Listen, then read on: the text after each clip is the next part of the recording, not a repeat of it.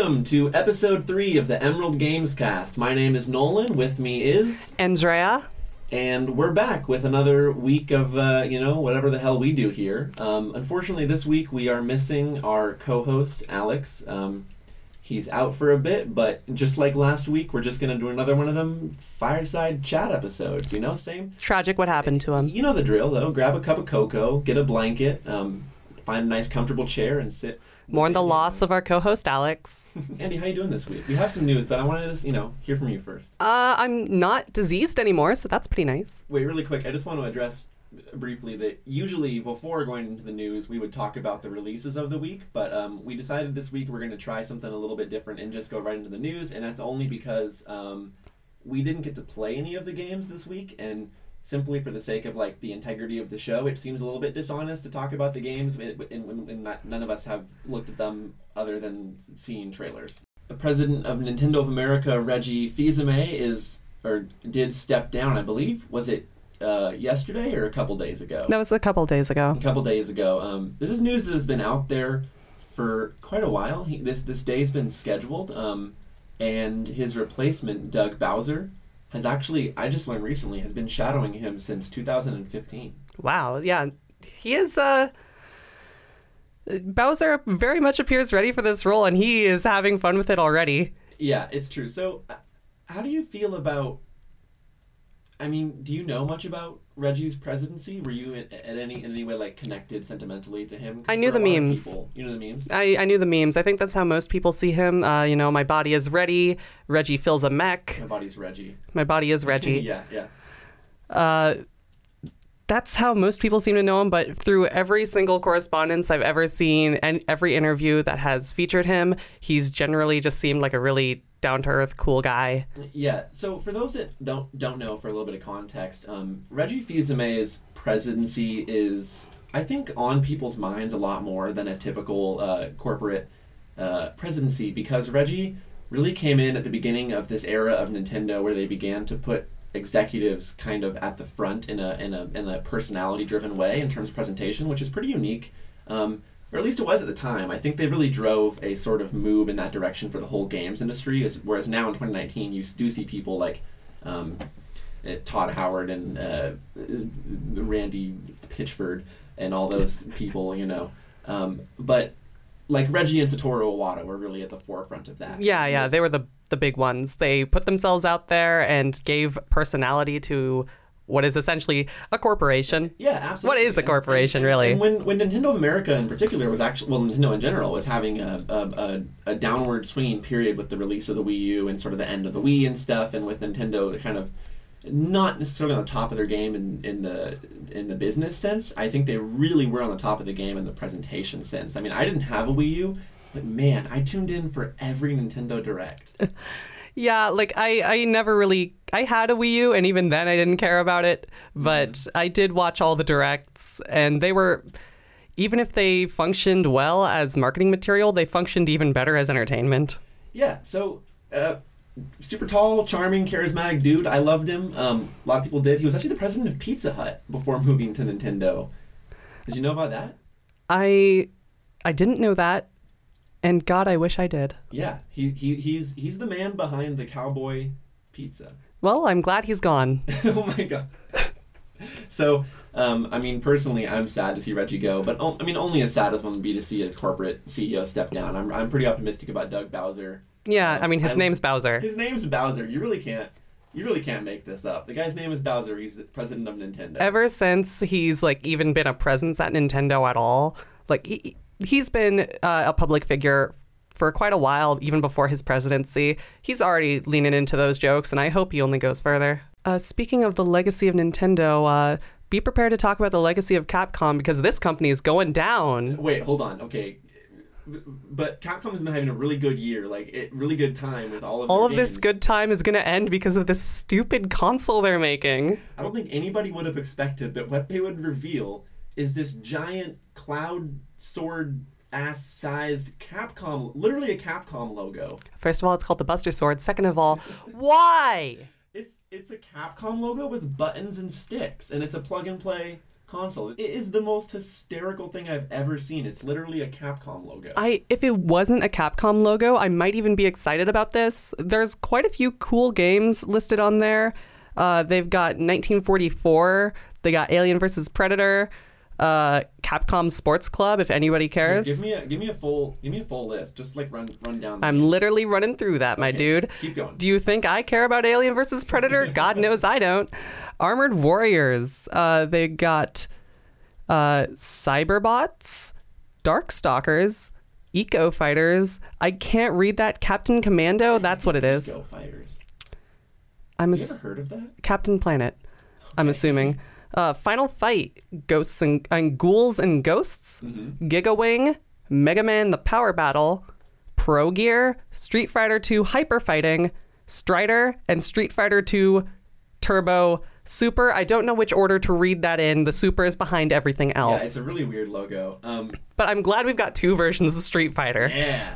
Uh, you know, I like this list in a in like an academic kind of way. Like it's kind of cool to see this plug and play console that is basically a fight stick include some games that are just side scrollers and beat 'em ups. Um, hmm But man, I there's nothing on here for me. This thing costs a lot of money, and I already, Two hundred and fifty dollars, I believe. But uh, the weirdest thing to me is uh, Wi-Fi on board.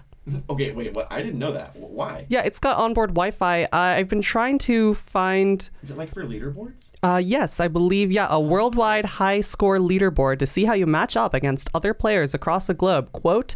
CapcomHomeArcade.com slash home. Yeah, that's cool, but I just don't want this thing in my house. I mean, I- look at it. It's just a giant Capcom logo. It's probably gonna stare at me, and I don't want it in my home. it yeah, where would you even put this thing? In the trash. no, I mean, look, fifty bucks, I'd buy this.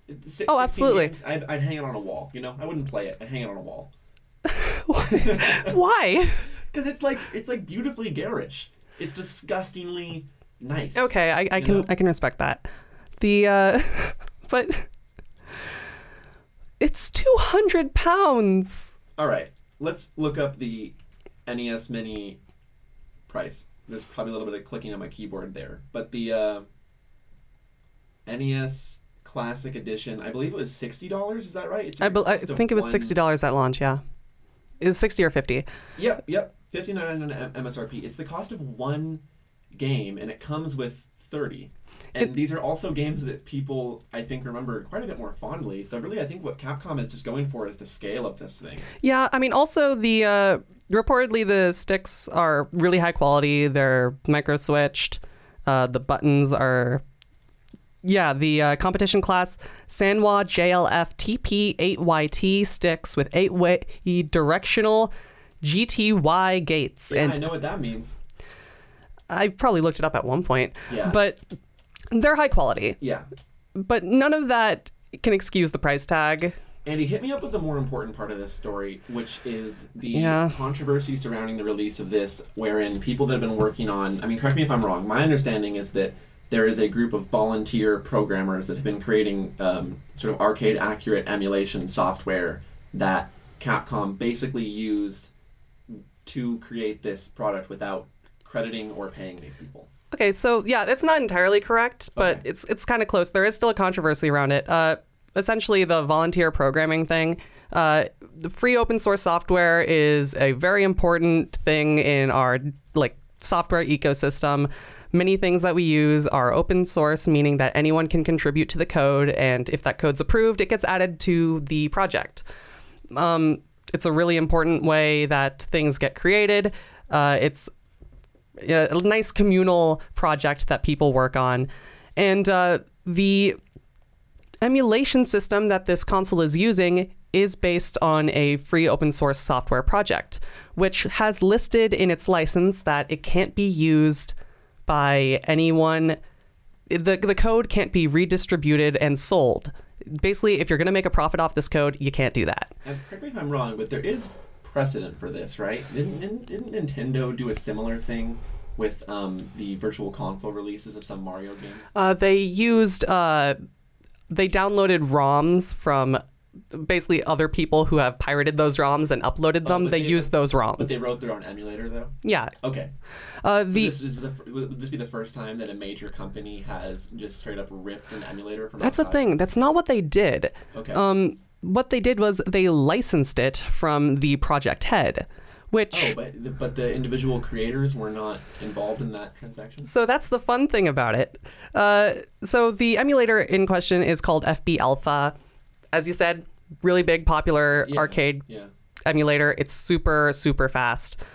The issue with it is the person who owns who runs the project they have every right to license it out and that's what they've done and they're making a profit off of it but it's really scummy to do that when it's a free open source project that other people have contributed to Yeah.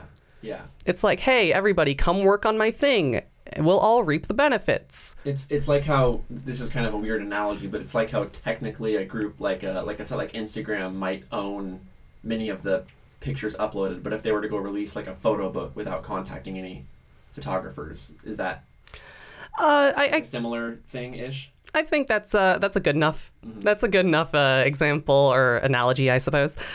But uh, it's it's gross, mostly for from the uh, creator of FB Alpha. That's just really nasty. Not a not an ethical thing to do. Uh, Capcom, I find harder to be angry at, but uh, it's an unfortunate situation, and I feel sorry for all of the people who have contributed contributed to it who have not received anything for it. So is a quote from the FB Alpha development forum where these programmers gather. One one user named IQ132. I am very against someone profiting from my work unless it's me, of course. I have never accepted payment for my emulation work. I'm considering pulling out all of the code I wrote and ported for FBA. This would effectively make FBA back into just a CPS and Neo Geo emulator. Um, I'm curious from someone that doesn't necessarily understand how these projects work in an in a in a very in-depth way. I'm assuming that Capcom already has all of the code. Would it and the product's probably already done. So I'm it's not possible at this point for the developers to just pull their code and, and That's not really this. possible, no. They've probably already made use of what they're going to take. And the people maybe didn't even know until this product was already announced. Oh, I'm, I'm almost certain that none of them were notified about this. I wouldn't doubt that the FB Alpha creator just kept it entirely under wraps. Yeah. Yeah, it's a it's a shady thing, and and I and I'm I'm you know, I'm glad we opened the show with some positive stories about like stuff like Reggie because I feel like we're on a three episode roll of uh, most most of the industry news being pretty sad lately. Yeah, people not getting paid for their work, people uh, leaving their work because of overwork, work, work, work. Unless you have anything else to say about that, you can talk about something else sad, which is this new. Xbox One. It's not literally sad, but the but but they called it the Xbox One S All Digital Edition, which is literally the sad edition. Microsoft's on a roll with these names. Xbone, Xbone Sad. Yeah. Okay. This, if you haven't heard the rumors, or not, well, they were rumors. They're not anymore. If you haven't heard the news, basically what this is is a cheaper Xbox One that doesn't include a disk drive, um, which I find it to be really interesting because on a surface level, it absolutely makes sense. I mean. There was um, a while ago where Xbox launched a plan where you could buy an Xbox One over the course of many payments. Mhm. You could pay monthly. And then with their move towards Xbox One games going on PC and their move towards streaming, and now this, it seems like what Xbox is doing, recognizing that they have fallen behind in comparison to the PS4, is just trying to make their console as accessible as possible in terms of barrier to entry. Yeah. And so I understand that. I have really mixed feelings though about an all digital console because it pushes us closer to the death of physical media. I, and I don't know how I feel about that. I, I have mixed feelings too. Uh, on one hand, the death of physical media is sad because collectors love to collect. You know, having all of those games up on my shelf. Oh, that's Mm-hmm. I nice. love that. Oh, I, I know you do. I love the satisfaction of boxes, man. I've I have straight up bought Your and Alex's rooms, uh, bless his heart. Uh, yes, yeah, bless his heart. bless his heart, rip. Uh, your and Alex's uh, rooms just like terrify me with how much stuff you guys own. I there's this one game called Stella Glow for the 3DS that I had literally Oh my God. never heard of, and I walked into the shop and they had this beautiful box with a like a poster and a charm, and I was like, "Give it to me." Yeah, no, the the area the era of back when big box PC games had mm-hmm. like extra goodies inside of them. That's cool and I love it, but on on the other hand, like conservationalism, it's it's good to like cut down on like all the plastic and paper that you're going to be using when printing all these games. Yeah.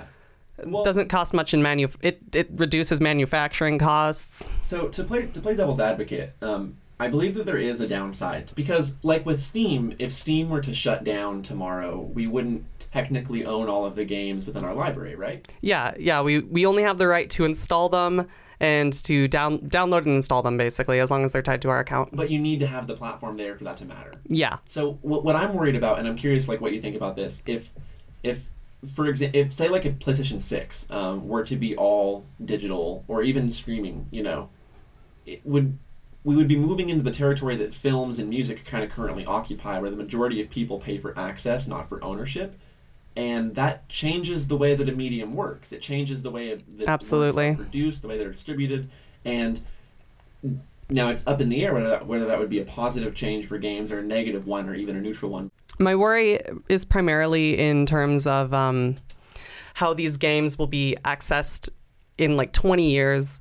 I want to be able to just have if if it's all digital, I want to be able to play my games without the Xbox service running. I'm fine with it being tied to the console, and heck, I'm fine with uh, just like it being tied to an account as long as uh, like when that service is deprecated, then they push out an update that says, "Hey, you can use all of this stuff without an account." Yeah, but the thing is, that puts the onus on the developer and the publisher to be consistent about doing that. Yeah, and I don't trust them to. Exactly, I don't either. I think there'll be a number of cases where games just don't get that support. But moreover, Wii um, Shop channel. Um, right, yeah, Wii Shop getting shut down and those games being completely inaccessible, or things like PT um, being something that exists completely in the realm of, of um, you know, it's just archived in certain people's consoles and you can't get it otherwise. Mm-hmm. but- yeah, game archival is the big worry. Yeah, and, and, and, and I'm I'm biased from not even just an ownership perspective, but from a historical perspective. I think that games are existing in this unique space outside of the space that something like films or books exist in, where the ability to enjoy a game is tied to whether or not you own the hardware necessary to run it. And that means that you can't have a library of video games that can exist for historical um, uh, reasons unless you also keep all of the hardware and maintain it. And that's a, a difficult and kind of scary thing. And I also wonder um, if games continue to go in this direction, even aside from hardware.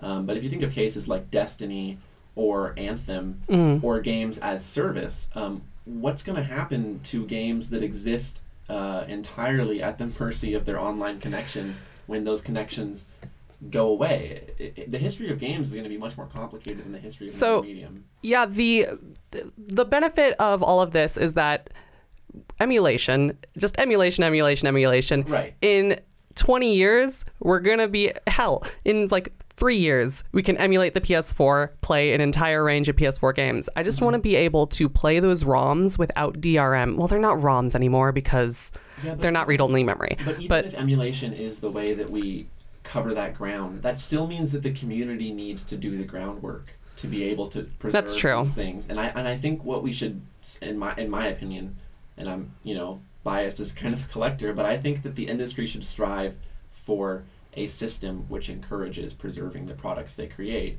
instead of treating them. Um, in a more disposable way, which is not necessarily where games are at, but it's where they could go. I, know? I absolutely agree, but I don't see it happening when you can re-release Shadow of the Colossus. Uh, like, you you can just re-release Shadow of the Colossus ten years later, or uh, you can just resell your games constantly. And I guess that's their method of preservation is by making you pay for them again. Which is also kind of yeah i mean i you know it is a complex conversation that we'll probably have again um, if games uh, move into streaming which is on the horizon as well And speaking of streaming, just I I when Google Stadia was announced, I didn't believe in it. I thought there's no way that it's going to reach enough people at, with fast enough connection in order to make games playable at all. doesn't know really quick, Google Stadia is um, Google's like play into the into the console field. It's supposed to be a completely streaming focused gaming platform where you just play games that are hosted on like an external server, so that you can do it on like a like a Chromebook with no power. You know, just as long as you have an internet connection, you can play like AC Odyssey, and it's it's uh, going to be a thing pretty soon. Yeah, and I, I didn't believe in any of this. I thought it was just going to be garbage. But uh, just today, I decided, hey, I'm going to try out this cool new Steam Link app thing. and uh, I got it set up with my computer. And wow, It just works. It, it works so well. It has so little latency that I can play Crypt of the Necrodancer, a rhythm game Wow. from my PC that is on the other side of town.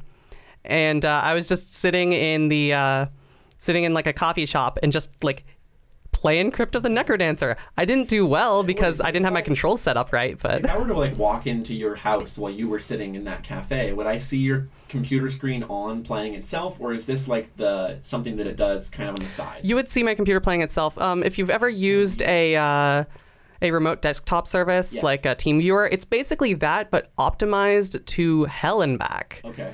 To uh, minimize latency while maintaining uh, high enough visual fidelity that you can actually play your game. Now, where you were, it, um, did you have a really good net connection? Like, is this a It was a good net connection. service if you were sitting in like McDonald's on the Wi-Fi? Um, if the McDonald's Wi-Fi is strong, then you can play Pong. okay. Can play like a like a turn-based strategy game. Yeah, like even with a bad internet connection, I could play a turn-based strategy game. Do you think that this is something that you'll just look at as a, as a novelty, or like is this actually? Oh no, this has convinced me to buy a Bluetooth controller. So you, so this is, so you, you've been converted. Do you think if games go this way because Microsoft has been talking a lot, a lot about uh, doing this with their first party stuff, making um, Xbox first party games accessible basically everywhere. I don't have the source on hand right now, so I'm forgetting the quote. But they basically were talking about getting games to everyone, like you can just play it on your phone. Um, I think it's a really viable service, and I think that it's a really cool way to get a lot of people who typically don't have access to the kind of hardware you would want in order to play these kind of games interested and you know playing. But I would absolutely abhor the idea that all, that is the way that all games are sold, and they will never be sold Yes. all like that. I don't think that's viable. me too. It's never going to happen like that. too. What about fighting games? You know, the games that require like Yeah. frame frame by frame um, play. I, you know, but who knows? It, technology is insane. Maybe in twenty years, uh, internet latency will be less of an issue. I mean, It's not just internet latency. People like to own their stuff, like both of us do. yes, Despite Spotify, Amazon Music, and Google Music, iTunes still exists. Yeah. So, that's true. Um, speaking of getting games to everyone, Nintendo recently uh, made a request for Tencent to help them distribute the Switch into China. uh, it's cool that uh, they're finally breaking into that market. As you've mentioned, uh, for a good while, Nintendo consoles have actually been banned in China. Yeah, I believe since um, until 2015, Nintendo, well, actually, game consoles in general were inaccessible in China. Um, but it is also worth knowing that China still is within the top three um, highest grossing economies in terms of video game revenue. And that's not just That's all because- domestic. well, it's not just domestic though. Something I learned today when reading about this is that there was a an, an, an, an extensive um, like network of gray markets. There's actually a lot of Nintendo Oh. consoles available in China, but they were much more expensive, and often you would buy them um, either from an unofficial vendor or you'd buy them online and have them shipped in, and they were technically illegal, but it wasn't the kind of thing the government would enforce keeping out of the country. So. Little is- Johnny can't play his PS4 because it got stopped by Right. uh, by the TSA. And I mean, like a really good example is the fact that the Pokemon games had that um, controversy a couple years back when they changed the name of Pikachu um, in the uh, most recent Pokemon game, which is interesting because Chinese localizations of Nintendo games actually have existed. They're just not Chinese localizations. They are like East Asian localizations, in which those versions typically have English language on the cartridge as well, and simplified Chinese and whatever else, and that way they can still make it into China. I thought those were for Taiwan. right, but they have Chinese language options because of places like Taiwan, which means they can Yep. be sold on a gray market So it isn't like it's the first time China is getting a Nintendo console or a Switch. It just means now it's accessible in an official way, which will mean it's a lot cheaper, um, and it's going to be easier for people to get their hands on. Well, um, I mean, I was already I got my ass handed to me in Splatoon by a bunch of Japanese kids. I'm ready for the Chinese kids to do it as well. Oh yeah. Okay, but Andy, talk to me about Tencent. Because that's the company distributing this, and Tencent has something of a rep these days. Uh, to put it simply, they're kind of uh, megacorp. They've uh, I, just so is Nintendo, but so is Nintendo, but uh, Tencent's a little bit uh, less quiet about it. Tencent, I decided to Google Tencent subsidiaries, and that is a long page. oh yeah. Uh, the They- most, they own a lot of weird games, don't they? Own Battlegrounds now? um, I believe they do. Yes. Okay, but anyways, keep keep going. The big ones they own are Epic Games and Riot. Uh, Epic Games, of course, owning the Epic Games Store. They own the Unreal Engine, uh, Fortnite. Whereas Riot, obviously, is uh, League of Legends. So, two of the biggest games in the world right now are owned directly by Tencent. And, uh, well, it's a weird situation. In order to get your console or get anything localized into China, you tend to have to go through a Chinese company. Yeah. They don't play nice by just ha- allowing foreign companies to uh, play in. Like in particular, Valve, uh, they can't they can't set up servers in China. Instead, they have to have everything done by Perfect World. Yeah. So Uh, this this this came up a while ago with um, Rainbow Six Siege, where the Chinese Yeah. government requested that they remove all. Um, well, it was kind of strange. They requested they remove a lot of death-related imagery, like skull and blood splatters. yep, But the weird thing about it is that they're they're asking for this to be removed from a you know five v five like counter counterterrorism shooter where people are clearly still being. that's not what it's about. Do you, do you not know about this? No, I mean I, I, I do in a in a, in, a, in, a, in a in a cursory way, but I'm just saying I find it interesting the idea of like heavily censoring a violent game to remove hints of violence while not removing the violence. It's not the hints of violence that it's about. Um, I, I don't know the name of the document, however, but it's basically just the guidelines of what is acceptable to release in media. Um, I would love to know the official name of the document, but the what they ban is references to the paranormal. So skulls, ghosts, um, the skulls and ghosts are the big things. Skulls, ghosts, skeletons. Uh, in particular, going back to Valve, uh, when Dota 2 was released in China officially, uh, a lot of the characters that were skeletons had to have skin added to them. Um, The skulls had to have be had to be given uh, like more human faces. Um, it's not a matter of violence; it's a matter of references to the sort of religious occ- occult. hmm Well, in that case, Nintendo makes a lot of sense as a transition. I mean, um, because from like a market standpoint, opening up that intellectual property treasure trove into China is a is a brilliant move, I think, and and also they're a pretty safe choice. Oh, absolutely. And they're friendly. I mean, Breath of the Wild. I mean, all the other games have have some skeleton-ish enemies. Do you think that that'll get changed, or are those kind of like too kiddish to matter? Um, I, I, I, guess, I guess you wouldn't know. I, I- wouldn't feel Yeah. qualified nor to, to comment on uh, the methodology methodology of the Chinese government. That's fair. That's Yeah, Fair. I, I yeah. I, I, I'm very curious to see what they're going to do moving forward. It, yeah. given that these are like pretty ubiquitous, uh, like Mhm. some of the most well-known games in the world. How they're going to touch them, if they're going to touch them, I'm really curious to see. gaming in China China is absolutely fascinating from an outside perspective, um, but it's a it's also a, a much longer conversation for a different time. If you're curious, like look it up. The history of video game distribution in China is got a lot of twists and turns. All right, Andy, let's talk about our last story, which is really the big one. It's really exciting. ton of time, so we'll have to run through it kind of quick. But there's some weird stuff going on in the world of uh, next gen console announcements. Oh, it's so exciting. So, uh, the PS5 um, is well, you know, Mark Cerny calls it the quote next generation console. Sony's technically not calling whatever this is a PS5, but there was a weird move recently where Sony, uh, they didn't come out and announce a new console, but they did release this uh, article in Wired that basically announced a new console, Yeah. um, which I've never seen anyone do. They didn't have an event for this. There was no video. They just sort of dropped all the specs of their next thing.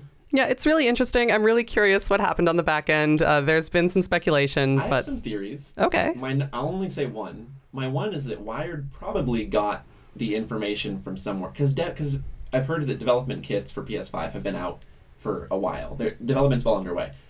I think it's pretty likely that um, Wired maybe already knew about a lot of this stuff, and they were like, "Hey, Sony, you should come work with us on this article, um, or else we're just going to do it anyways." Yeah, I, I think that's a pretty reasonable Yeah, I mean, I- assumption. I, sincerely doubt that Mark Cerny, uh, PlayStation, Got the exclusive rights like- to announce it. was like, "Hey, Wired, let me like drop this info on you before we even announce our console." Because they didn't have E3 this year. I mean, I can't imagine this was planned in their information strategy. Yeah. Um, But it's, I, I mean, I would say it's effective for me. Yeah. This is a good way to drop a console for me. true. I'm really interested because tech specs, you know, great. Let's really quickly run through. Um, we'll go, go down the list of what this article talked about in terms of specs, um, and then we can, after we go through the list, we can go back and talk about some that are really interesting. Yeah. So we've got an 8 core AMD chipset based off of Ryzen's third generation CPUs, a built for purpose SSD storage, um, which they use the word bespoke, so I'm assuming it's some kind of proprietary uh, in house developed thing, which they estimate to be up to 19 times faster than a traditional solid state drive. I'm really curious what they compare this against, but that is really exciting. yes, uh, an enhanced GPU, which we don't have as much details on, It's but just, it's just a good beefy it's GPU. just better. Enhanced, whatever. Yeah, uh, PS4 backwards compatibility and PSVR. That's really cool. That is awesome. Yeah, I'm really happy to see that. especially- for someone who was just talking about like the idea of ownership fading away. Um, this is great. Uh, 8K TV support, which is interesting because so according to the article, 8K, 8K TV support exists, but the more important thing is that 4K will be the like the minimum benchmark. So every PS5 game is going to be a native 4K, and then 8K will be supported as well. But like PS4 Pro at, at 4K, but Hmm. I'm- it wasn't I'm- very consistent. I'm hoping. I, I'm really glad to see the 8K TV support, mostly just because I do kind of want to see the 1080p standard Yes. fail. I not fail, but like be, Fade, yeah. I. Yeah. It's time for 4K. Yeah, it's, it's been long enough. Um, uh, hit me with the next one, Andy. Real time ray tracing. Ray tracing. what even is ray tracing? Okay, so a quick primer for those who don't know what ray tracing is, like my friend Nolan. I mean, I kind of know, but it's I just know it's about lights. So essentially, the way that standard um, graphics processing works is through a process called rasterization, where they take every triangle and they're like, okay, what pixel should this map to um, based on its uh, tr- location, based on its rotation, based on the light that's hitting it, all this other stuff. Um, our modern GPUs are really, really optimized to do this kind of operation. It contains a lot of linear algebra, and um, it's just been the standard for a while. Typically, the standard is ray tracing for something that doesn't need to be fast, but it needs to be pretty, and rasterization for things that just need to be fast. Okay, like, so in other words, rasterization is a simplified process that games can use to run lighting in real time, but it results in like a less detailed lighting model. it, it's like not just tracing? it's not just lighting. Um, it's just all s all all kinds of um, like ray ray tracing uh, has lighting in mind, but uh, rasterization is just entirely. I've got triangles. Let me show them to you. I got triangles. Hey, baby, I got triangles. Let me show you But them. now we don't got triangles. We got rays. So the way ray tracing works is really, really cool. So the way light dynamics work is you got these wavelengths that bounce into your eye, and you're like, hey, I can perceive that because I'm a human being who's evolved the ability of sight. So You are. last I checked. Wow. Yeah, wow. Okay. So the way ray tracing works is instead of um, taking all these triangles and being like, hey, where are they on these pixels? Instead, most modern ray tracing is done by, hey, I've got all these pixels. I'm going to shoot out beams of light um, into my scene, and those beams of light are going to collide with these triangles. And those triangles, then based on those collisions, they're going to spread out again and have like more cursory bounces. Um, So this sounds like a way that instead of it like manually lighting a scene, you can place a light source and have it naturally reflect and move in the way that light does in a real space. That's that's a thing. Um, not entirely. Okay. S- while you would think that um, rays emit the these like rays emit from the lights, instead the better thing to do is because since we only need to light a screen, um, we send out the rays to each out of each individual pixel at a different angle based on where you want the viewer to be. It's based entirely on field of view. Okay, okay. So, in doing that, um, if it hits a light source, you're like, wow, I, I know I need to be really bright. Um, and then it works backwards to determine, okay, what's bright? How is light interacting with other light? Um, in essence, what you need to know is this makes a very beautiful picture. Okay. Um, it results in much more realistic mixing of light, and oh, it's expensive. Okay, cool. Let's hit the last two real quick. 3D audio. That's something I'm so excited for Yeah, as well. That's cool. And then the the last thing is that um, Sony CEO Kenichiro Yoshida confirmed this is not a half step console. This is the next gen, which Oh, with specs like that, it better be. um, yeah, which is weird that they're calling it you know the next generation console instead of just saying PS5. Like it's honestly going to be PS5, unless the rumor turns out to be Yep, true. yep. There's a rumor that it is going to be. This is completely rumor. I have to say that three times to make sure it's known. That Rumor. it's going to be completely backwards compatible for all PlayStation consoles. And the additional caveat with that rumor that I love is that it was just going to be named the PlayStation, the included. I would love that. I'd be totally down with it. Mm-hmm. Um, uh, there's a lot of stuff to unpack there, but unfortunately, we don't have a ton of time to go through it. Um, if you're interested, do read Wired's article and uh, give it give it a look because there's a lot of interesting stuff being written about not just the specs of this, but what um, a lot of this stuff can imply in terms of where consoles are moving, uh, how they're going to compete with PCs in the future, and uh, specifically what backwards compatibility is going to mean for the market as we go forward, which I find really interesting. Definitely give that a read. Um, but for our show, I think that's about the time that we've got. So, if you want us to read any of your emails um, in the future, please send them. We love questions, and you can get that They're at delicious. I eat them every day. munch munch at the email ngood at dailyemerald.com. I'll definitely read all of them. We don't get that many, so we can definitely talk about all of them. Come back next week for more good news. Send in all of your emails grieving the loss of our friend Alex. Rip. My name's Nolan. With me is. My name is Andrea, and don't forget to stay hydrated.